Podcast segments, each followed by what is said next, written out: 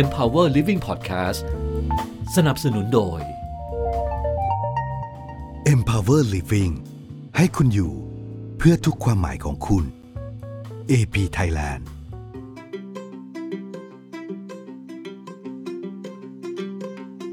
สวัสดีครับ วันนี้นะครับผมดรพีนะครับ คนที่เราจะมาเจอเนี่ยไม่ใช่คนไทยครับ แต่เขาเป็นคนต่างชาติที่อาศัยอยู่ในประเทศไทยมายาวนาน เดี๋ยววันนี้เราจะตามมา คุยกับเขามาเข้าใจมุมมองว่าฝรั่งมองไทย และไทยมองฝรั่งเป็นยังไงกันบ้าง สวัสดีครับคุณอเล็กครับ สวัสดีครับคุณพี่วันนี้ผมอยู่กับคุณอเล็กซ์นะครับ คุณอเล็กซ์เป็น CEO ของบริษัทจัมครับครับนะฮะอธิบายที่นึงครับบริษัทจัมทำอะไรครับผมจริงๆบริษัทจำเราเป็นบริษัทโฆษณานะครับอ่าทั้ง 24 ปีที่ผมอยู่เมืองไทยนะผมทำงานโฆษณาครับครับพูดถึง 20 ปีที่แล้ว 20 ปีที่แล้วมันก็ งานโฆษณามันยังต่างกันเยอะนะครับช่วงนี้ทุกอย่างมันเปลี่ยนไปเป็นดิจิทัลทุกสิ่งทุกอย่างมันก็เปลี่ยนไปเรื่อยนะครับ ความรู้ของ 3 ปีที่แล้ว วันนี้ยังไม่มีประโยชน์แล้วอะไรก็แล้วต้องต้องเรียนรู้ใหม่นะครับ แต่ว่าเอ่อฝั่งสมัยนู้นเองก็ทำก็นั่งโฆษณาออกทีวีทำบิลบอร์ดทำ print ad ครับแล้วก็ประมาณ 14 ปีที่แล้ว เราก็เปิดบริษัทของเราด้วยตัวเองนะครับ กับเพื่อนที่บริษัทเดิมกับครับเอ่อคนสนิทที่เอ่อคิดว่าเออไฟแรงดีก็ทำกันเองนะครับนะ ทำไมถึงตัดสินใจมาทำธุรกิจ ผมขอถอยหลังกลับไปเลยแล้วกันครับยินดี ความน่าสนใจก็คือว่าผมไม่ค่อยเห็นต่างชาติ เนื่องจากผมอยู่คนละวงการ อ่าคราวนี้การที่เป็นฝรั่งต่างชาติเป็นคนประเทศอะไรครับผมคนเยอรมันครับ นึกยังไงถึงมาทำธุรกิจที่เมืองไทยครับ หรือมาทำงานที่เมืองไทย ตอนนั้นผมอยู่ที่เยอรมันนะครับเอ่อผมยังเป็นนักศึกษา เอ่อเพิ่งจบจบ แต่ว่าผมเป็น art director ที่บริษัทโฆษณาที่นู่นอยู่แล้วนะครับ ผมก็ทำงานแต่เรียนยังไม่จบก็ทำรับปริญญาพอดี แล้วก็คิดว่าอยากไปต่างประเทศครับตอนแรกคิดว่าเอ้ยอยากไปอเมริกาอะไรสักที่หนึ่งอะไรนั่นเอง แต่ว่าผมก็ open the world is big แต่ผมรู้สึกไม่ได้ว่าอยากออกจากเยอรมัน แต่ว่าแค่อยากอยากไปเจออะไรที่อื่นๆนะเอิ่มโอกาสแรกที่ผมได้อยู่ที่ฮ่องกงช่วงนั้นเองผมก็ ฝึกงานที่ฮ่องกงผมไปฮ่องกงมาสองสองปี แล้วก็ทีละเดือนนะเอ่อแล้วก็ทำงานที่บริษัทดีไซน์ที่ฮ่องกงแล้วก็เออว่าน่าสนใจแล้วก็ได้มุมเข้าไปที่ประเทศเอเชียแนวคิดของคนเอเชียมันเป็นอย่างไรตอนที่ผมรับปริญญาพอดี ผมก็ได้โอกาสที่ทำงานที่บริษัท BBDO ที่ฮ่องกงนะครับซึ่งเป็นครับบริษัทใหญ่ที่เป็น international network agency นะครับอยู่ที่ฮ่องกงกันหนึ่งปี ผมไม่ได้ตัดสินใจที่จะมาเมืองไทยอ้าวครับ ผมไม่ได้ตัดสินใจ ผมตัดสินใจไปฮ่องกง ซึ่งเอ่อคนที่เป็นหัวหน้าผมที่ฮ่องกงเขาก็ถามว่าเฮ้ยอเล็กซ์อยากไปเมืองไทยไหม ตอนแรกผมว่าอืมไม่ได้แน่ใจ ผมไม่ได้ว่าเอออยากไปไม่ได้นั่นผมไม่ได้เลือกนะผมคิดว่าโชคดีโชคดีมากๆเลย มันเป็นสิ่งที่ดีที่สุดที่เคยมาเกิดขึ้นในชีวิตของผมเองนะครับ ที่มาอยู่เมืองไทย ครับผมครับ ไม่ได้ตั้งใจเลือกเอง แต่ว่าผมก็ผมก็แฮปปี้มากผมคิดว่าที่นี้มันจะมันจะมันจะนานกว่าหนึ่งปีแน่ๆนะจบตอนนี้มันก็เป็น 24 ปีแล้วก็ ไปเรื่อยอีกนะครับ สังคมเยอรมันเนี่ยเขาส่งเสริมยังไงให้คนสามารถกล้าออกไปทำงานต่างประเทศ ที่เยอรมันเขาเป็นสังคมที่ที่เปิดใจพูดถึงโอเค ยุโรปมันก็เป็นมันก็มีหลาย ๆ ประเทศที่ครับคนละภาษาคนละ culture คนละอะไรก็นั้นเนอะมันใกล้ชิดกันมาก ๆ เลยนะครับนะเยอรมันอยู่กลางในซ้ายขวาก็มีมีเพื่อนบ้านคนละภาษาหมดเลยนะครับนะเอ่อ ส่วนใหญ่ก็ตอนที่เราไปเที่ยวก็แค่ขับรถไปเออก็ไปถึงถึงประเทศฝรั่งเศสออสเตรียอิตาลีอะไรก็ได้หมดเลยนะครับนะซึ่งเราก็เป็นมันก็เป็นเป็นเป็นพื้นที่ที่ค่อนข้าง international ในในแบบที่โอเค เมืองไทยก็มีมีเพื่อนบ้านคนละภาษาเหมือนกัน แต่ว่าส่วนไหนก็คนไทยไม่ไม่ไปลาวคเขมนอะไรก็บ่อยขนาดนั้นเองนะ ถ้าไปข้างนอกเขาจะบินไปญี่ปุ่น แต่ว่านั่นแค่ไม่สักกี่ครั้งนะครับ เป็นเป็นแนวคิดของตัวเอง ผมก็รู้สึกเอ่อตอนที่ตอนที่ผมเป็นนักศึกษาคิดว่าอยากไปข้างนอก ผมก็ยังรู้สึกตอนนี้เป็นวัยรุ่นที่ไฮสคูลอยู่นะครับ ผมได้โอกาสที่ไปเอ่อเป็น exchange year ที่อเมริกานะครับเอ่อตอนที่อายุ 14เอ่อโทษที17 ปีครับผมก็ไปอยู่อเมริกาที่ไฮสคูลมาหนึ่งหนึ่งปี แล้วก็อยู่กับครอบครัวคนอเมริกาเอ่อซึ่งอันนั้นเป็นสิ่งที่ทำให้ผมเปลี่ยนคิดเออ โลกมันใหญ่กว่าเอ่อบ้านของเรานะครับ แล้วก็เอ่ออะไรก็ประสบการณ์ที่จะเจอที่ประเทศใหม่ มันก็เป็นอะไรที่ที่ประจาได้เต็มที่หมดเลยนะครับ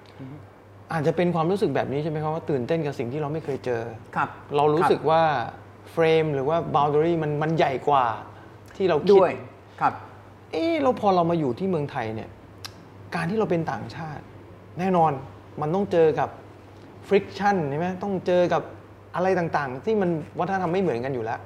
ช่วงแรกเจออะไรบ้างการทำงานกับคนไทยเอ่อประสบการณ์ที่แบบสับสนที่ตลกที่แปลกๆ ผมเป็นคนที่เอ่อจริงๆตอนที่ผมอยู่ที่ฮ่องกงคิดว่าลองดูภาษาแคนโตนีสนะแบบผมพยายามมันโคตรยากผมเพราะว่าที่ฮ่องกงที่ออฟฟิศทุกคนภาษาอังกฤษหมดเลยนะคคอมพิวเตอร์เขายังใช้ภาษาอังกฤษ เพราะว่าภาษาจีนมันก็พิมพ์ยากเพราะว่าอังกฤษง่ายกว่านะแต่ผมมาเมืองไทยเป็นไง ประมาณ 80%ของออฟฟิศ ภาษาอังกฤษไม่รู้เรื่อง ผมคิดว่ามันก็อยู่ที่ผม ผมต้องเรียนภาษาของที่นี่แน่นอนนะซึ่งก็มีความตั้งใจตอนแต่วันแรก แล้วก็ทำไปเรื่อยทำไปเรื่อยแล้วก็มันอยู่ที่นี่มา 20 ปี แต่ว่าพูดไม่ได้สั่งสั่งเบียร์ขวดหนึ่งแล้วก็จบเพราะว่าคิดว่าแค่นั้นก็ enough ถึงวันนี้ผมคิดว่ามันไม่มีวันสุดท้ายนะที่ว่าเอาจบแค่นี้นะผมอยากเรียนรู้อะไรมามาเพิ่มไปเรื่อยนะครับ ก็เรื่องภาษามันก็เยอะเพราะว่านั่นเองนะวิธีไอ้ pronunciation ของภาษาไทยไทยที่ คำนี้ฝรั่งคิดว่ามันเป็นเรื่องเดียวกัน ไม่ใหม่ไม่ใหม่ใหม่อะไรก็มันมันมันเป็นเป็นห้าภาษาไทยมันเป็นห้าคำสำหรับฝรั่งมันเป็น M A I มันก็เป็นแค่คำเดียว แล้วก็มันมันก็มีหลายอย่างที่ฟันนี่นะพูดอะไรไม่รู้เรื่องแล้วก็ทุกคนขำหัวเรอดลงที่พื้นไปเลยอะทัศนคติแบบนี้ผมว่ามันไม่ใช่ไม่ใช่มากันได้ง่ายๆเนาะกับการที่เราไปอยู่ในที่ใหม่ วัฒนธรรมใหม่ แล้วต้องแบบเปิดใจเรียนรู้ แล้วคิดว่าตัวเองเนี่ย ไม่ได้อยู่เป็นวันสุดท้ายด้วย ก็ต้องเรียนรู้ไปเรื่อยอืมเพราะว่ามันเป็นสิ่งที่ผมแฮปปี้ที่ผมประทับใจกับคนไทยที่เขาตอนที่คุณที่ที่เป็นฝรั่งเปิดใจ ผมก็ยังไม่เก่งเรื่องภาษา แต่ว่าผมตั้งใจเรียนรู้เขาก็เขาก็เปิดใจเต็มที่หมดเลยนะเพราะว่าที่อื่นครับเน้นที่เพราะว่าที่ที่ฮ่องกงคนก็ react อะไม่ควรไม่เป็นไรไม่เป็นไรเอ่อเอ่อเอ่อภาษาอังกฤษก็ดีแล้วเขาไม่ได้เขาไม่ได้ support เอ่อออ สิ่งที่เราตั้งใจคิดว่าอยากเรียนรู้ภาษาที่นู้นอ๋อแต่เขาไม่ได้ไม่เขาไม่ได้ support คิดว่าไม่เป็นไรไม่เป็นไรเอาง่าย ๆ สมมุติผมเป็นคนไทยอะอยู่ในสังคมเยอรมัน แต่ผมพยายามจะพูด แต่คนไทยมักจะชอบรู้สึกว่าตัวเองอะไม่ไม่ perfect ไม่ดีพออาฮะแล้วก็รู้สึกว่า เฮ้ย ไม่เอาดีกว่า พอไม่ perfect ไม่พูดดีกว่า เงียบไปเลยอย่างเงี้ยอยากจะให้ฝรั่งอะที่เห็นอาการอย่างเงี้ยคิดยังไงหรือให้แง่คิดยังไงกับคนไทยดีในเรื่องของภาษา เขาอาจจะอายแต่ว่าเอ่อผมคิดว่าตอนที่ตอนที่คุณเข้าถึงใจของฝรั่งครับเขาก็คิดไม่ต่างกันเท่าไหร่ ถ้าถ้าตอนตอน first reaction มันก็ว่าอะคนต่างชาติภาษาเออเออมันจะอึดอัดหรือเปล่าอะไรนั่นเองครับแต่ตอนที่ตอนที่เขาเห็นอะคุณเป็นคนน่ารักเออ คุณก็ตั้งใจคุณพยายามเขาเขาก็เปิดใจเหมือนกันนะครับสำหรับต่างชาติที่พูดได้ขนาดนี้ผมถือว่าโอเคแล้วนะอ่าฮะแต่ผมไม่รู้ว่าเวลาฝรั่งมองคนไทยเนี่ย เขาแบ่งเลเวลขนาดไหน ฝรั่งที่ที่อยู่เมืองไทยครับเขาก็เขาก็ยอมรับภาษาอังกฤษมันไม่ perfect ครับตอนตะวันแรกผมก็เข้าใจที่นั้นอยู่แล้วนะครับ โอเค ผมเป็นคนเยอรมัน แต่ว่าเพราะว่าผมอยู่อเมริกามาหนึ่งปี ผมเอาภาษาอังกฤษค่อนข้างดีอะไรนั่นเองนะแต่ว่าผมเข้าใจว่า เอ้ยไม่ต้อง perfect แต่เรา get ก็ enough อ๋อโอเคนะอยู่ที่นั้นเองนะ อันนั้นฝรั่งฝรั่งที่ที่โอ้โหต้องยังต้องยังนี่ perfect อะไรนั่นเอง แล้วก็ forward จบก็มันก็เป็นอีเมลที่มันก็มีแค่สองคนอ่านใช่เพื่อมันก็เป็นแค่อีกก้าวหนึ่งเพื่อขยับไปไปหาข้อมูลเอ่อเอ่อเอ่อเป้าหมายที่อื่นนะซึ่งอีเมลนั้นเองมันไม่ใช่เป้าหมายของงานวันนี้ เป้าหมายใช่มันก็อยู่อีกวันหนึ่ง ซึ่งมันก็เป็น stepping stone เฉยถูกๆซึ่งช่างมันผมเก็ตข้อมูลอยู่ที่ไหน แล้วก็โอเคตามนั้นนะอันนั้นบางครั้งกับฝรั่งมีปัญหาที่นั้นเองที่ที่ที่เขาเช่นคนเยอรมันที่เขาชอบเป็น perfectionist อืมแต่ว่า 5%สุดท้ายที่ทำให้เหมือน perfect บางครั้งก็ใช้เวลา 50%ของเวลา อืมแต่ว่าจำเป็นไหม คุณต้องคุณต้องถอยหลัง แล้วก็คิดว่า เอ้ย มันจำเป็นไหม ตอนนี้จำเป็นไหมหรือว่าไม่จำเป็น หรือว่ามันก็กระชับกว่าเพื่อไปที่อื่นได้ไกลๆกว่านะ สิ่งที่คุณอเล็กซ์พยายามจะสื่อก็คือว่าชีวิตมันไม่มีทางหรอกที่จะเพอร์เฟกบางอย่างเราอาจจะต้องคอมโพมไ s e บ้าง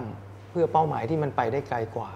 ครับเช่นเดียวกันว่าฝรั่งที่ผมพูดถึงนะครับอันนั้นฝรั่งหลายคนก็มีมีปัญหาที่นั้นเอง เขาก็มี mindset ฝรั่ง แล้วก็คิดว่าเขาต้อง import มาที่นี้ แล้วก็เขาคิดว่าเขาต้องเขาต้องเปลี่ยนคนไทยแนวคิดของเขานะแต่ว่าเขาจะมันจะไม่มีวันที่ผ่านแน่ๆเพราะว่านั่นเองมันไม่เพราะว่าเขาต้อง get ด้วยตัวเองนะ อันนั้นเป็นสิ่งที่ผมเรียนรู้ที่นี้นะ ผมมาจากเยอรมันคิดว่าอื้อหือทุกอย่างมันต้อง perfect ไม่ว่าเป็นอีเมลที่ตรงนี้ไม่มีใครสนใจมันต้องมันต้อง perfect นะใช่ แต่ว่ามันมันทีนี้ผมเลยรู้อะ forward นะผมผมก็เปลี่ยน ผมก็เปลี่ยนตามนั้นเองนะจริงๆบางครั้งก็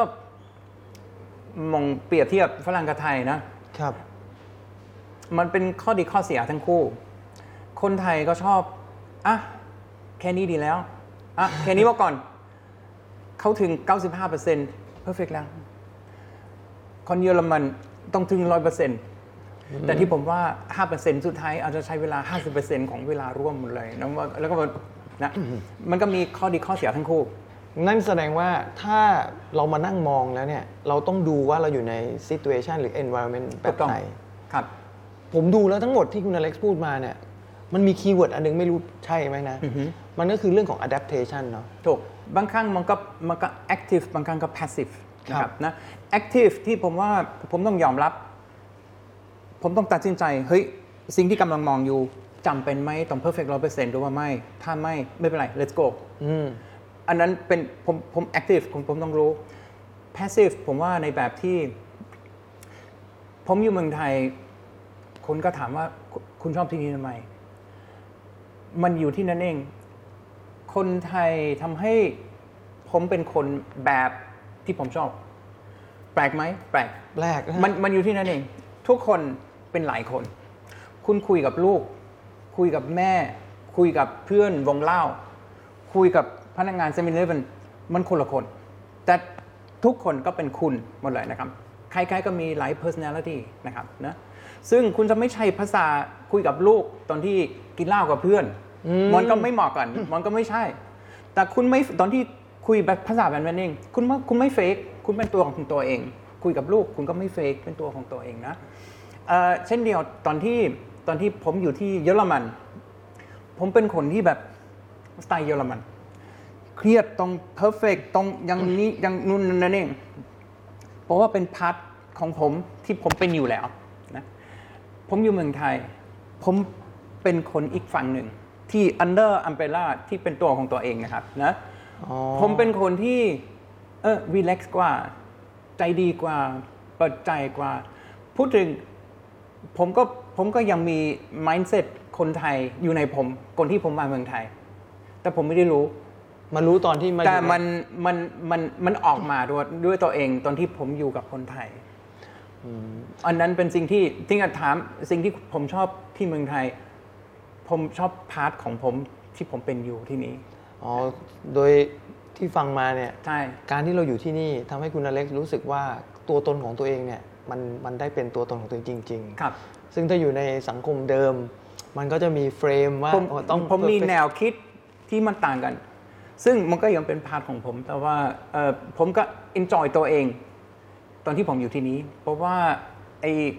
คนไทยแล้วก็ไอ้ทั้งบริเวณนี้มันมันทำให้ผมเป็นคนแบบนั้นอืมผมทำงานเยอรมันมันไม่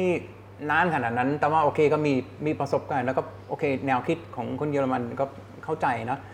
ผมคิดว่าทำงานที่ออฟฟิศมันอยู่ที่โอเค มันอยู่ที่ culture ของบริษัทเขาก็เป็นเป็นเพื่อน เป็นแกงคุยกันได้ง่าย ๆ แต่ว่าอีกอย่างหนึงตอนที่เจอลูกค้า อันนั้นมันต่างกันเยอะ ครับ ผมว่าภายในบริษัทมันก็มันก็คล้ายๆกัน คุยกันได้ง่าย ๆ แล้วก็เป็นเป็นเพื่อนแล้วก็มีเซนส์เดียวกันอะไรนี่แต่ตอนที่คุยกับลูกค้ามันก็มันก็มันก็ยากมันยากกว่าเยอะ ซึ่งอันนั้นเป็นสิ่งที่เอ่อผมผม appreciate อยู่อยู่ที่เมืองไทยนะครับเอ่อที่ทั้งเยอรมันแล้วก็ที่ฮ่องกงคุยกับลูกค้ามันมันอึดอัดมันยากมันเอะโอเค ลูกค้าเขาต้องสกรีนงานก็โอเคหรือเปล่าลูกเอเจนซี่ต้องต้องทำงานเต็มที่ให้ลูกค้าก็เต็มที่อะไรนั้นเอง แต่วิธีคุยกัน เขาไม่ได้แบบ aggressive เขาไม่ได้ไม่ได้แบบ harsh เขาไม่ได้นะใช่ห้วยแตกอันนี้ทำไมเออมานี่แบบอะไรมันก็มันก็ยังมี level ของ respect ที่ทุกคนก็เก็บไว้ อันนั้นเป็นสิ่งที่ผมชอบครับ เพราะว่าสมมติคุณก็ไม่ชอบพาร์ทนี้ของงาน ยังไงก็ข้อมูลก็ถึง เราจะเปลี่ยนชุดแน่นอนอืมแต่ว่าถ้าคุณว่านะฝรั่งคิดว่า ตอนที่เขาเป็นลูกค้าเขาคิดว่าเขาก็มีสิทธิ์ที่ว่าจะ comment เอเจนซี่ที่อย่างนั้นเองเขาคือมีสิทธิ์เขาเขามองว่ามันเป็นเป็นหน้าที่ของเขาเขาได้เงินเดือนเพื่ออืมมาว่า supplier อะไรนั่นเองนะ แต่แต่ว่า respect แล้วก็ไอ้ไอ้นะมารยาทของทำงานมันมันก็หายหมดเลย อันนั้นเพราะอันนั้นมันไม่สนุก อันนั้นไม่สนุก ก็เป็นไปได้อาจจะไม่ได้เหมารวมว่าคนไทยเป็นแบบนั้นหมด หรือต่างชาติเป็นแบบนี้หมด อือฮึอือฮึ ผมว่ามันก็ขึ้น sub- very subjective to person นะเนาะครับบางว่าครั้งก็อือฮึ บางผมผมก็เจอมาคนแบบนี้ก็จะอาจจะไม่ได้เป็นแบบนี้ คนแบบนี้ไม่ควรเป็นแบบนี้แต่ก็เป็นแบบนี้เหมือนกันคราวนี้กลับมาในมุมมองของการทำงานในช่วงชีวิตที่เหลืออยู่กับประเทศไทยแล้วครับผม คิดว่าจะย้ายอีกไหมฮะ ไม่รู้สึกไม่คิดว่า จะอยู่ที่นี่แน่นอน น่าจะครับ ตอนนี้ก็เราก็มีความสุขที่กำลังทำอยู่ เนอะเราคิดว่ามันเป็นมันเป็นสิ่งที่เอออยากอยากทำตลอดชีวิต แล้วก็ทำทำอยู่แล้วก็คิดว่าเออจริงๆอยากให้มันเก็บไว้ดีๆ ก็ก็ก็เพอร์เฟกอยู่แล้วนะครับใช่เอาแล้วสิ่งที่ในฐานะเราเป็นผู้นำผู้นำองค์กรนะ you are leadership of this organization อะไรที่อยากจะปลูกฝังให้กับทีมงาน ในฐานะที่เราเป็น foreigner แต่ใจเนี่ยเป็นคนไทยให้กับที่นี่จริงๆที่ที่จำเราก็มี culture ของ การเข้าใจกันเราเราเราเราเรียกว่าเป็นครอบครัวนะเราก็สอนกันโอเค อันที่หนึ่งผมผมพยายาม ผมทำทำงานกับลูกน้องในในสายตาระดับเดียวกัน ผมไม่ได้ผมไม่ได้มองผมเป็นเป็นผู้ใหญ่แล้วก็ในในโอเคเราก็มีเราก็มีตำแหน่งของโอเค การตัดสินใจเราต้องสกรีนเราต้องเอดิตแต่ว่าตอนที่ตอนที่เราคุยกันเราก็คุยกันได้ไม่ยากนะผมผมไม่ได้แบบลุกดาวน์ อันนั้นเป็น culture ที่เราที่เราสร้างที่ที่ผมคิดว่ามันสำคัญ แล้วก็ผมส่วนไหนก็เราเราเป็นออฟฟิศที่ไม่มี politics ด้วยเหตุผลนั่นเองนะไม่มีไม่มี politics ใครๆก็มาร่วมใจร่วมมือก็โอเค มันเป็นเป็นทีมกันทีมเวิร์กมันก็ก็ก็ดีที่สุด ถ้าสักวันหนึงก็มีหนึ่งคนไม่อยู่ในทีม แต่ว่าวงก็ไม่แตก ผมสว่างมันสัยยังยือะนอยู่ได้พวกผมทำงานกับฝรั่งฝรั่งไม่ค่อยคิดอย่างนี้ยอะไรทำให้คุณอเล็กซ์เป็นคิดแบบนี้แล้วทำแบบนี้ว่าเฮ้ยเราต้อง ทำงานเนี่ยถึงแม้เราจะเป็น CEO แต่เราก็ต้องไปกับลูกน้องในระดับเดียวกัน แล้วอะไรที่จะมั่นใจว่าออฟฟิศเราจะไม่มีออฟฟิศ politics อะไรทำให้มันเกิดสิ่งสองสิ่งนี้ได้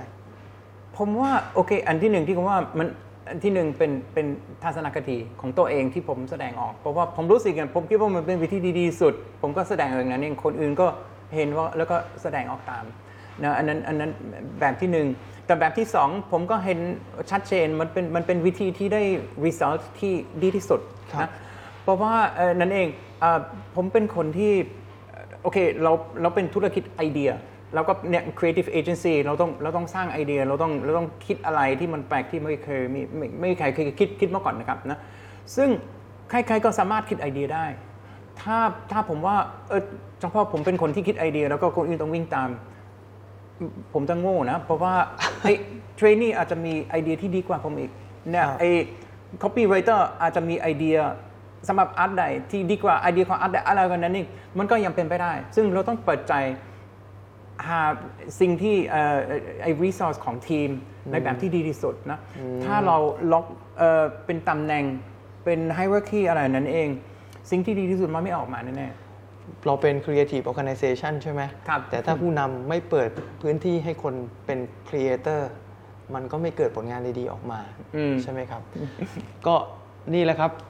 วันนี้เราได้มาเจอฝรั่ง แต่ผมว่าเขาเป็นคนไทยนะ หลาย ๆ เรื่องที่ผมคุยกันเนี่ยเขาคิดเหมือนคนไทยเลยอะจนผมงงแล้วถ้าเกิดว่าเขาหัวดำตัวเหมือนคนไทยนะน่าจะคนไทยแท้ๆร้อยเปอร์เซ็นต์นี่แหละครับไอเดียดี ๆ จากคุณอเล็กซ์วันนี้ต้องขอขอบคุณคุณอเล็กซ์มากนะครับครับขอบคุณที่เหมือนกันให้เกียรติ ในการพอดแคสต์ของเรา ไว้โอกาสหน้าคงได้มาคุยกันยินดีอีกนะครับ สวัสดีครับ สวัสดีครับ